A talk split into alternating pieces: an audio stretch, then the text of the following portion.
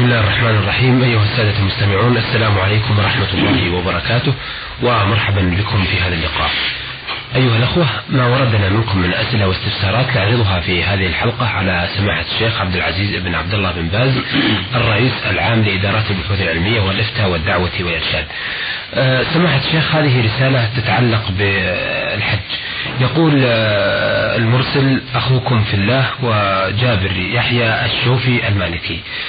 أه رجل له مدة طويلة ولم يحج مع أنه يملك الزاد والراحلة ويزعم أنه لا يستطيع الحج فما حكمه؟ بسم الله الرحمن الرحيم. الحمد لله وصلى الله وسلم على رسول الله وعلى آله وأصحابه والاهتداء بهداه. أما بعد فإن حج بيت الله الحرام فرض. على كل من استطاع السبيل إليه من الرجال والنساء. لقول الله سبحانه ولله على الناس حج البيت من استطاع إليه سبيلا. الذي يملك الزاد والراحلة يملك القدرة على أداء الحج ثم يتخلف قد أتى كبيرة عظيمة ومنكرا عظيما فالواجب عليه التوبه إلى الله والبدار بالحج في أول فرصة تمكنه وليس له التخلف عن ذلك أو التساهل بذلك ما دام يستطيع الحج ببدنه وماله وهذا أمر مجمع على من أهل العلم ليس في خلاف بل قد أجمع العلماء على وجوب الحج مع الاستطاعة على جميع المكلفين من الرجال والنساء إذا استطاع ذلك ببدنه وماله نعم, نعم. آه هذه الرسالة من آه المرسل ميم عين ميم بريدة القصيم. يقول قمت بتأدية فريضة الحج في إحدى سنين حجا مفردا. وكما هو معلوم بقيت محرما بعد طواف القدوم حتى رمي جمرة العقبة يوم النحر عشرة ذي الحجة. ثم الحلق والتحلل الأول. وأكملنا مناسك الحج الطواف والإفاضة وعندما آه، يقول وعندما وعندما سألنا عن حقيقة هذا الحج طلب منا أداء عمرة لمن لم يسبق له أداؤها. وفعلا أدينا هذه العمرة من التنعيم. ما حكم من حج مفردا بدون عمرة؟ آه، هل هي واجبة آه، لتمام الحج أم لا؟ نرجو الإيضاح. وفقكم الله.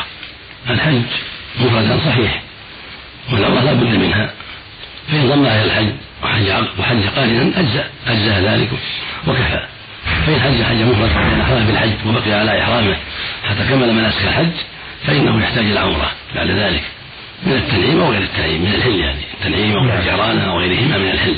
فإذا أدى ذلك بأن أحرم من الجعرانة أو من التنعيم فطاف وسعى وقصر وحلق تمت عمرته والحمد لله. والعمرة واجبة في أصح قولي العلماء نعم. لأنه ورد عن النبي صلى الله عليه وسلم على ذلك. ومنها أنه لما سأله جبرائيل عن الإسلام ذكر له أنه شهادة أن لا إله إلا الله وأن محمدا رسول الله قال وأن تقيم الصلاة وتؤتي الزكاة وتصوم وتصوم وتحج البيت وتعتمر. فذكر العمرة في العمرة في بيان الإسلام. فدل على فرضيتها. وقد روى ذلك وقد روى هذا الحديث بهذه الزيادة ابن خزيمة في صحيحه وجماعة بإسناد صحيح. نعم. آه سؤاله الآخر يقول هل يجوز أداء العمرة عن والدي المتوفى وتكليف شخص آخر بتأدية الفريضة عنه؟ هذا السؤال يقول هل يجوز هل يجوز أداء العمرة عن والدي المتوفى وتكليف شخص آخر بتأدية الفريضة عنه؟ لا بأس في ذلك لا بأس يؤدي العمرة عن والده ويكلف شخص شخصا ثقة يؤدي عنه الحج لا بأس بذلك. وإن تولى بنفسه أداء العمرة والحج عن والده فهذا أكمل في البر. ويجوز أن يؤدي الحج عن والده شخص غيره وهو يؤدي العمرة. كما يجوز أن يحج عن شخص ويعتمر عن شخص آخر. كل هذا لا بأس به. نعم. آه أيضا يقول من قص شعره ناسيا أو جاهلا وهو محرم بالإفراد بعد الطواف والسعي هل عليه فدية؟ كيف؟ آه يقول آه وما وهو أيضا يقول وما حكم من قص شعره ناسيا أو جاهلا وهو محرم بالإفراد بعد الطواف والسعي؟ إذا كان قد طاف وسعى إلى حجه نعم. فلا بحرج عليه في القص لأن حينئذ طاف وسعى قد أدى الركن الأول والشيء الأول من الأمور التي يحصل بها التحلل وهو الطواف كما يتبعه من السعي. فإذا فعل ذلك ساغ له حينئذ يحلق أو يقصر والحمد لله وبهذا يحصل التحلل الأول. نعم. ثم بعد رمي الجمرة يحصل التحلل الثاني. وإن كان قد رمي الجمرة بعد قبل الطواف فلا حصل التحلل بالرمي والطواف فيكون حينئذ مباح له حظ الحق والتقصير والمشروع له أن يحلق أو يقصر. فلو قصر أو حلق جاهلا أو ناسا فلا شيء عليه لأن محل أولا الجاهل لا شيء عليه والناس لا شيء عليه. ثم ثانيا لو تعمد ذلك فإنه جائز له حينئذ لأن قد فعل واحدة من الثلاثة ضرم أو طاف فقد شرع له أن يحلق أو يقصر. إذا تعمد ذلك هو المشروع له وإن فعله ناس من جاهلة فلا شيء عليه حتى ولو كان قبل الطواف بالسيف حتى ولو كان قبل عرفة. نعم. لو قصر أو حلق من رأسه جاهلا أو ناسيا فلا شيء عليه هذا الصحيح أحسنتم. آه سؤاله الأخير يقول هل العمرة للمتمتع والقارن هي نفس طواف القدوم؟ أعتقد أنه يريد هل طواف القد... الطواف للعمرة؟ آه للمتمتع والقارن هل هو نفس طواف القدوم؟ إذا كان قارنا نعم. فطوافه طواف قدوم. والعمرة قد دخلت الحج. كما قال النبي صلى الله عليه وسلم دخلت الحج إلى يوم القيامة. فيحرم بهما جميعا وقد يطوف ويسعى ويعتبر الطواف طواف القدوم والسعي سعي الحج. ويبقى على إحرامه إذا كان معه هدي من إبل أو بقرة ولم يبقى على إحرامه إلا الحج. فإذا جاء يوم عرفة وقف بعرفات ثم يوم العيد من جمرة جمرة العقبة ويحلق ويقصر ويحصل التحلل الأول. ثم يطوف حينئذ ويكون بذلك قد أدى الحج والعمرة جميعا وأجزأه السعي السابق وطوافه الأول طواف قدوم هذا إذا كان إذا كان قارنا وهو الذي يحرم الحج والعمرة جميعا وبقي على إحرامه إما لأنه ساق الهدي أو لأنه رأى أن هذا جائز ففعله واستقام واستمر على إحرامه فإن هذا طوافه الأول يعتبر طواف قدوم والعمرة دخلت في الحج وصار حكم الحج والسعي هو سعي الحج مقدما. وطواف الحج يكون بعد عرفات يوم العيد متأخرا طواف الحج. يوم العيد أو بعده. نعم. هذا طواف الحج بخلاف من أحرم بالعمرة وحدها فإن طواف القدوم هو طواف العمرة يجزئه. يكون طواف القدوم طوافا واحدا. يطوف سبعة أشواط ويكفي عن العمرة وعن القدوم ولا يحتاج إلى طوافين طواف القدوم وطواف العمرة. إذا كانت العمرة مفردة. نعم. آه طيب وإذا كانت العمرة آه إذا اعتمر متمتعا الحج متمتعا؟ إذا كان اعتمر متمتعا كذلك. عمرة مفردة. عمرة طواف القدوم نعم. يكفي.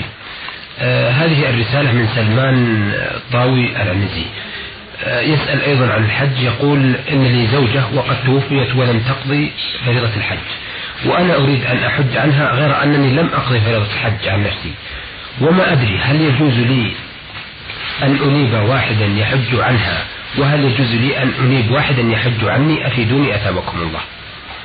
أما الميتة فجزاه الله خيرا إذا من السلام يحج عنها من الثقات الطيبين وإن أخر ذلك حتى يحج عن نفسه ثم يحج عنها فلا بأس. أولا يحج عن نفسه يبدأ بنفسه أولا هذا هو الواجب ثم يحج عنها إذا شاء بعد ذلك. وإن أحب يعجل حجها فيعطي بعض الثقات ما لم يحج عنها فلا بأس. كله طيب.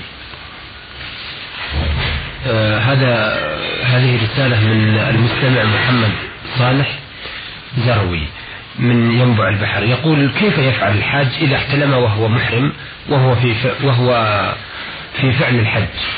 وبأن الكعبة لا يطوف بها أحد وهو جنوب. إذا احتلم وهو محرم يغتسل غسل جنابه ولا شيء عليه لأنه لم يتعمل هذا هذا ليس باختياره. مثل الصائم في رمضان يحتلم في النهار يغتسل ولا شيء عليه صومه صحيح وحجه صحيح. إذا احتلم بعرفات أو في مزدلفة أو في الطريق بعد ما أحرم كل ذلك لا حرج عليه. ولكن يلزمه الغسل. فإن لم يجد ماء لأن في محل ما في ماء أو كان مريضا لا يستطيع استعمال الماء استعمل التيمم تعطر بالمترى يدخل التراب بيديه بنية الجنابة فيمسح وجهه وكفيه بنية الجنابة ويطهر بذلك. ولا شيء عليه وحجه صحيح تام لأن هذا العمل لأن هذا الاحتلال ليس باختياره. نعم. والله لا يكلف نفسا إلا وسعها سبحانه وتعالى. نعم. آه هذه الرسالة لم آه يذكر صاحبها. اسمه يقول ما حكم الشك في الطواف؟ هل هو كامل أو ناقص أو زايد؟ أفيدونا وفقكم الله. الشك في الطواف مثل الشك في الصلاة. إذا شك هل طاف شوطين أو ثلاثة يجعلها شوطين وإذا شك هل طاف ثلاثة أو أربعة جعلها ثلاثة. وإذا شك هل ستة أو سبعة جعلها ستة ويأتي بالسابع. يعني يبني على اليقين. حتى يكمل السبعة بيقين هذا الواجب عليه. هذا الواجب عليه. نعم. هذه الرسالة من إحدى الأخوات المرسلة تقول أختكم في الله من المملكة العربية السعودية. أه تقول إنني امرأة قريبة من الله ومتمسكة بالله عز وجل وتقول يوجد بالقرب منا. أه جار يمر أه إلى صلاة العشاء وهو متوضأ ويذهب إلى المسجد وزوجي يبقى بدقائق قليلة. وأن زوجي قد وسوس له الشيطان ويشك بي وبجاري وأنني بريئة وأنني راجية جزاها من الله. لكن سمعت كلام بعض الناس أو الأخوات أن المرأة تحرم على زوجها إذا إذا شك فيها. أفيدونا جزاكم الله خير الجزاء. هل هذا صحيح؟ وهل المرأة تحرم على زوجها؟ إذا شك الرجل في زوجته واتهمها بأنها تأتي الفاحشة أو أن لها صاحبا هذا الشك لا يحرمها عليه. بل هذا من الشيطان والواجب عليه الحذر من وساوس الشيطان ومن التهم بغير حق. ليس له أن يتهم زوجته ولا غيرها بهذا الحق وهذه التهمة وهذا الشك لا يحرمها عليه. بل ذلك يوجب الإثم إذا كان تحريمه لها إذا كان شكه فيها ليس عن أساس صحيح. نعم. وإن مجرد إنما هو مجرد تهمة فليس له ذلك. أما إن وجد أمارات وعلامات فإنه ينصحها ويوجهها ويحذرها ولا تحرم عليها أبدا. نعم. آه هذه الرسالة وردت في البرنامج من جمهورية السودان الديمقراطية مدينة عطبرة. آه يقول أخوكم في الله تاج الدين إبراهيم أحمد. يقول والدتي الحاجة توفت بالأراضي المقدسة بعد أداء فريضة الحج وتوفت بجدة وهي في طريقها للسودان يوم 23 ذي الحجة وأنا منذ ذلك التاريخ لي النية الصادقة لزيارة الأراضي المقدسة لأداء فريضة الحج والوقوف على قبر والدتي والترحم عليها. ولكن الحائل دون ذلك هو أن والدي رجل شيخ كبير وهو طريح الفراش لا يستطيع الحركة ويأكل ويشرب جيدا جدا وهو معي بالمنزل وهو دائما يقف عقبة دون حضوري للأراضي المقدسة. فهل يحق لي من ناحية شرعية تركه والحضور للأراضي المقدسة مع العلم بأنني سوف أمكث بعض الزمن بعد القضاء الفريضة بالأرض المقدسة؟ فما رأي الشرع والعلماء؟ أفيدوني زادنا الله وإياكم علما ودمتم في حفظ الله ورعايته. ينبغي أن تعلم أيها السائل أن بر الوالدين من أهم الواجبات ومن أعظم الفرائض. كما قال الله جل وعلا وقال ربك ألا تعبدوا إلا إياه وبالوالدين إحسانا. وقال سبحانه اشكر لي ولوالديك الي المصير. وقال النبي صلى الله عليه وسلم لما في أي العمل أفضل قال ايمان بالله وجهاد في سبيله.